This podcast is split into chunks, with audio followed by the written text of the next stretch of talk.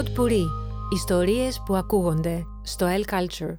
Είναι η σειρά εκπομπών podcast Έλληνες δημιουργοί από το 1821 έως και σήμερα, με την ευγενική χορηγία της εταιρείας Πλαίσιο. Οι Παγκόσμιοι Έλληνες. Ένα podcast του Κωστή Καλογρούλη. Παρά τα όσα κατά καιρούς λέμε για την ελληνική λογοτεχνία και την ελληνική τέχνη γενικότερα, μόνο δύο, μόνο δύο Έλληνες συγγραφείς, λογοτέχνες κατάφεραν πραγματικά να διασπάσουν τα στενά όρια της νεοελληνικής επικράτειας και να γίνουν πραγματικά γνωστοί στο εξωτερικό. Θα μπορούσε κανείς να πει παγκοσμίως.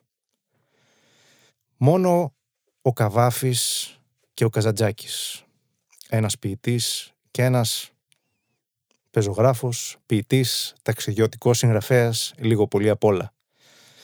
Κατάφεραν να υπερβούν την στενή ταυτότητα του νεοέλληνα.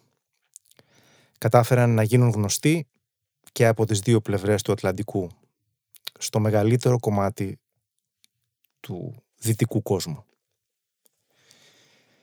Το ερώτημα είναι βεβαίως γιατί. Ως ένα βαθμό αυτό βεβαίως σχετίζεται και με την ίδια τους τη γραφή. Οπότε κάποια ελάχιστα πράγματα θα πρέπει να αναφέρουμε και σε σχέση με τη γραφή τους.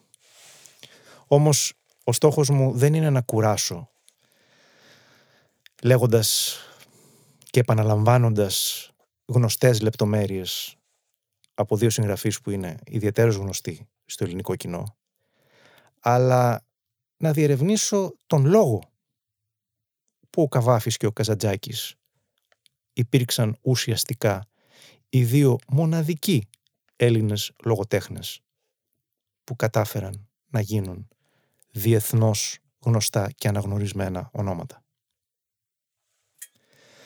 Ας ξεκινήσουμε λοιπόν με τον Αλεξανδρινό. Με διαφορά τον πιο γνωστό μας ποιητή στο εξωτερικό. Πολλοί θα πούνε ότι είναι τα Νόμπελ, ο Σεφέρης ή ο Ελίτης. Καμία σχέση βεβαίως. Ούτε ο Σεφέρης ούτε ο Ελίτης φτάνουν ούτε στο ένα δέκατο, ούτε στο ένα εκατοστό από την αναγνωρισιμότητα που απολαμβάνει ο Καβάφης. Ακόμα και τώρα, σχεδόν έναν αιώνα μετά το θάνατό του, σε μια νέα χιλιετία και από τις δύο πλευρές του Ατλαντικού. Η Αλεξάνδρεια βεβαίως, με τις γνωστές ιστορικές της μνήμες, έγινε ένα αναπόσπαστο τμήμα της ποιητικής του Καβάφη. Ήταν ένας ποιητής που ήταν επηρεασμένος από την παρακμή και τον συμβολισμό. Ένας ποιητής που αντιλαμβανόταν την ποίηση ως ένα ανώτατο αισθητικό λειτουργήμα. Η έννοια της αποτυχίας, της ήττας, είναι κεντρική στο έργο του. Χωρίς όμως να έχει επιτιδευμένο λυρισμό. Χωρίς να έχει αυτή την κλάψα που χαρακτήριζε πάρα πολλούς και πολύ λιγότερο ικανούς ποιητές που καταπιάνονταν με ένα αντίστοιχο θέμα. Αυτό που τον ξεχώριζε βεβαίως και αυτό που κατά τη γνώμη μου ήταν ένα από τα στοιχεία του ύφους του που πέρασαν πάρα πολύ στο ξένο κοινό ήταν η ηρωνία. Είναι κεντρική η έννοια της ηρωνίας. Ο ίδιος ο Καβάφης υπήρξε ένας παρατηρητής του εαυτού του όσο και των γεγονότων. Αποστασιοποιημένος, ηρωνικός παρατηρητής και του εαυτού του και των εξωτερικών γεγονότων, του εξωτερικού κόσμου. Είναι ένας ιστορικός ποιητής, βεβαίως. Το ενδιαφέρον εδώ όμως είναι ότι τον Καβάφη τον ενδιαφέρει όχι η ένδοξη ιστορία, που θα μπορούσε άλλωστε πάρα πολύ εύκολα να απευθυνθεί εκεί, αλλά η μεταβατική ιστορία. Γι' αυτό και το πάθος του είχε να κάνει με την ελληνιστική, την ρωμαϊκή, την πρώιμη βυζαντινή ιστορία. Κυρίως η ελληνιστική περίοδος χαρακτηρίζεται από μια αμφιλεγόμενη και διάχυτη ηθική. από μια πολιτική σύγχυση, από αμφιταλαντευόμενη ιδεολογία. Έτσι, ο Καβάφης σε αυτήν αναγνωρίζει χαρακτηριστικά και της δικής του κοινωνίας, της ύστερης παρακμής, της ποίησης της παρακμής δηλαδή. Η γλώσσα του είναι ένα αμάλγαμα από λαϊκούς και λόγιους τύπους, όπως έχει χαρακτηρίσει πολύ εύστοχα ο Μάριο Βίτη. Χρησιμοποιεί παρενθέσεις, ενώ εκμεταλλεύεται άψογα τον προφορικό λόγο. Εδώ όμως είναι και το ενδιαφέρον στοιχείο.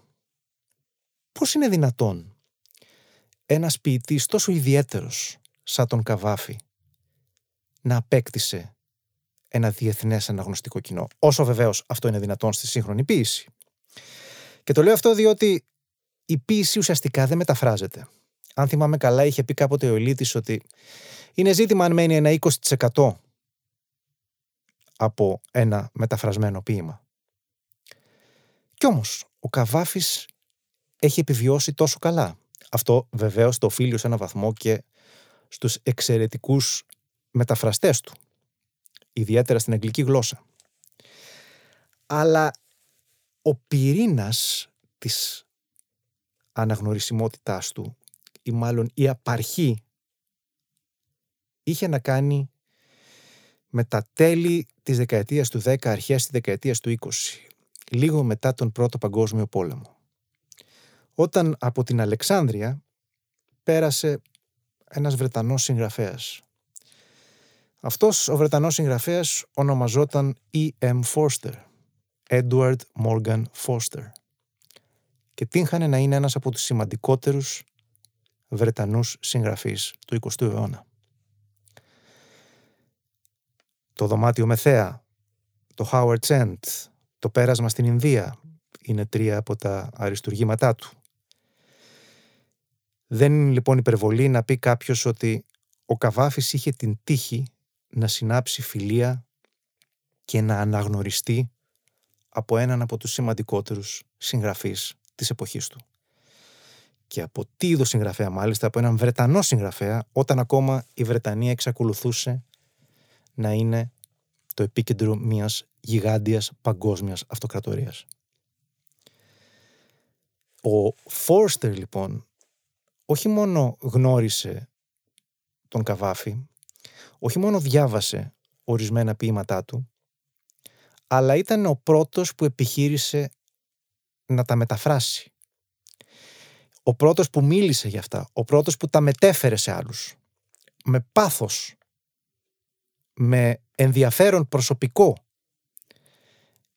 Ήταν ένας πρέσβης της ποίησης του Καβάφη.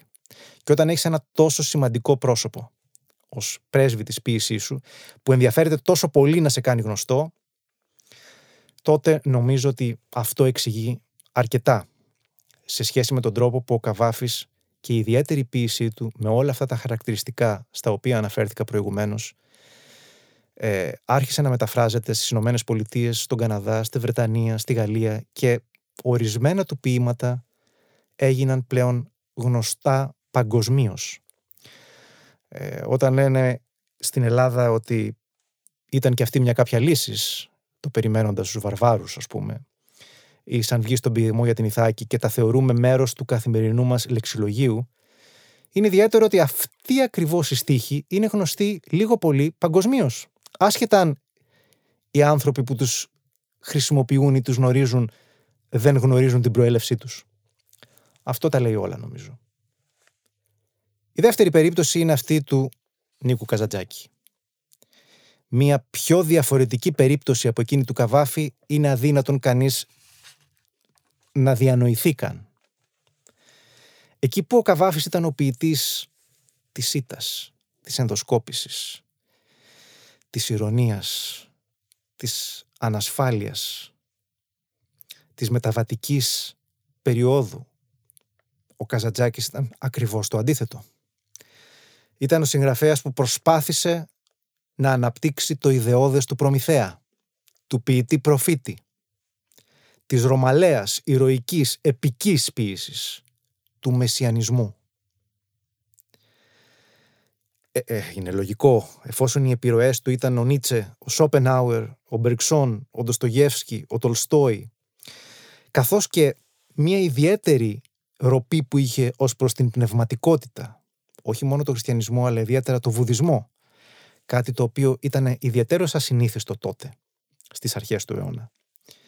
Είναι λογικό λοιπόν να έχεις διαμορφώσει μια τέτοια αντίληψη σε σχέση με την τέχνη και τη δύναμή της δεν έχει κανείς παρά να αναλογιστεί τους κεντρικούς ήρωες των μυθιστορημάτων του Καζατζάκη. Μιλάμε για τον Ζορμπά, τον καπετάν Μιχάλη, τον Άγιο Φραγκίσκο της Ασίζης και μια εκδοχή, σύγχρονη εκδοχή του ίδιου του Χριστού στο Χριστό ξανασταυρώνεται. Μιλάμε για υπερβατικές φιγούρες. Αυτό που οι Αμερικάνοι ονομάζουν larger than life υπερβατικές, μεγάλες φιγούρες. Φιγούρες που δημιουργούν τη δικιά τους ηθική. Η σύγκρουση του Διονυσιακού και του Απολώνιου στοιχείου είναι επίσης εμφανής. Τόσο στα μυθιστορήματά του, όσο και στην ποίηση του. Αρκούν όμως όλα αυτά για να εξηγήσουν την δημοφιλία του Καζαντζάκη, του μοναδικού Έλληνα πεζογράφου που ως ένα σημαντικό βαθμό υπήρξε γνωστός και παραμένει γνωστός στο εξωτερικό. Και εδώ να ξεκαθαρίσουμε ότι δεν υπάρχει αμφιβολία γι' αυτό. Όλα τα βασικά μυθιστορήματα του Καζαντζάκη παραμένουν στην κυκλοφορία από σημαντικούς εκδοτικούς οίκους του εξωτερικού και ιδιαίτερα του αγγλόφωνου κόσμου. Ποιος είναι ο λόγος γι' αυτό; Είναι άραγε ο μοναδικός Έλληνας πεζογράφος που ασχολήθηκε με αυτή τη θεματική; Όχι. Είναι ο καλύτερος Έλληνας πεζογράφος όλων των εποχών; Όχι. Είναι σαφέστατα από τους σημαντικότερους. Δεν υπάρχει αμφιβολία γι' αυτό. Αλλά εδώ πρέπει να τονίσω ότι η σύγχρονη ελληνική κριτική διατηρούσε και διατηρεί μια κάποια επιφυλακτικότητα ως προς το Καζαντζάκη. Μια κάποια διστακτικότητα ως προς το έργο του. Η οποία πρέπει να ομολογήσω ότι δεν είναι εντελώς αβάσιμη. Χαρακτηρίζει δηλαδή ορισμένα στοιχεία του Καζατζάκη παρά τα εκπληκτικά του ταλέντα, την εκπληκτική του σοφία, κάποια στοιχεία της γραφής του κάπως εφηβικά, κάπως ανώριμα για έναν σύγχρονο σοφιστική ενήλικα κριτικό ή άνθρωπο. Ε, γι' αυτό και η, η σύγχρονη κριτική από πλευράς Ελλήνων ήταν πάντοτε κάπως διστακτική. Παρ' όλα αυτά, δεν υπάρχει καμία αμφιβολία ότι ο Νίκος Καζατζάκη υπήρξε ένας από τους σημαντικότερους, αρτιότερους νέο-Έλληνε πεζογράφους. Όμως αυτό δεν εξηγεί γιατί έγινε γνωστός. Ο πρώτος λόγος στον οποίο πάρα πολλοί αναφέρονται είναι η περίφημη ταινία του Κακογιάννη, ο Ζορμπάς. Ο περίφημος ρόλος του Άντωνι Κουίν, ο Άλαν Μπέιτς, τα Όσκαρ, η εξπρεσιονιστική φωτογραφία σε άσπρο μαύρο, μια ταινία η οποία άφησε εποχή και άρα από μόνη της έχει εισάγει τον Καζατζάκη στο who is who της σύγχρονης ευρωπαϊκής και παγκόσμιας λογοτεχνίας. Ναι, δεν υπάρχει αμφιβολία ότι αυτός είναι ένας λόγος. Κατά τη γνώμη μου όμως δεν είναι ο κύριος λόγος. Ο κύριος λόγος έχει να κάνει με τα τέλη της δεκαετίας του 60. Διάβαζα ένα βιβλίο στο οποίο διάφοροι συγγραφείς, καλλιτέχνες, σεναριογράφοι, σκηνοθέτες αναφέρουν τα βιβλία που άλλαξαν τη ζωή τους. Ο καθένας έχει μια λίστα από 5, 10, 15 βιβλία που κάποτε τα διάβασαν και τους οδήγησαν στην καριέρα που ακολούθησαν αργότερα. Μου έκανε εντύπωση που είχα διαβάσει ότι ο γνωστός σκηνοθέτης Oliver Stone αναφέρει το Ζορμπά του Νίκου Καζαντζάκη σαν ένα από αυτά τα βιβλία. Γιατί; Διότι ο Oliver Stone ήταν ένα κλασικό παιδί των 60s.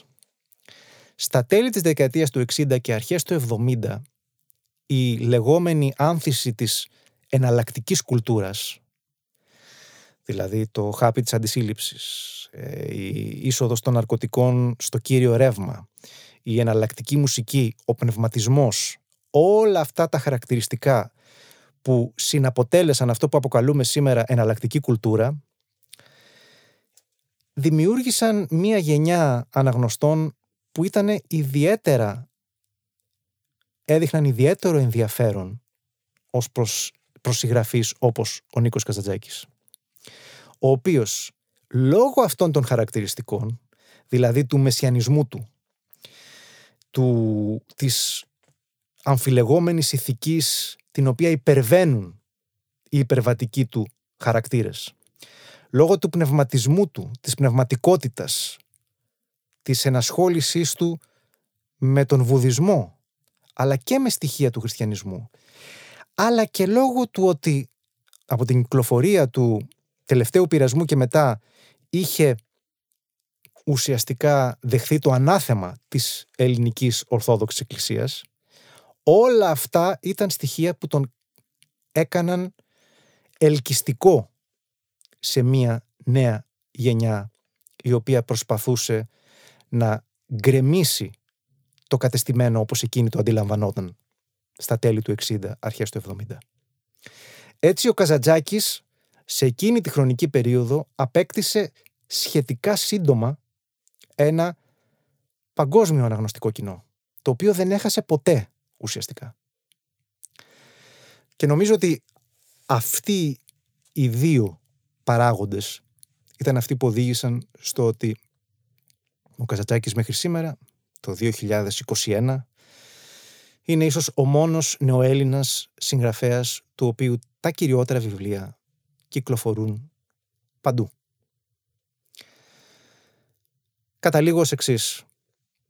Αρκετοί Έλληνες συγγραφείς, έστω σε ένα προσωρινό επίπεδο, κατάφεραν να διασπάσουν τα στενά σύνορα της χώρας μας. Εκτός του Καβάφη και του Καζαντζάκη όμως, κανένας άλλος. Κανένας άλλος δεν κατάφερε να αποκτήσει ένα πραγματικά παγκόσμιο κοινό. Και αυτό είναι κάτι που η νεοελληνική λογοτεχνία θα πρέπει να τους πιστώνει για πάντα. Είναι η σειρά εκπομπών podcast «Έλληνες δημιουργοί από το 1821 έως και σήμερα» με την ευγενική χορηγία της εταιρείας Πλαίσιο.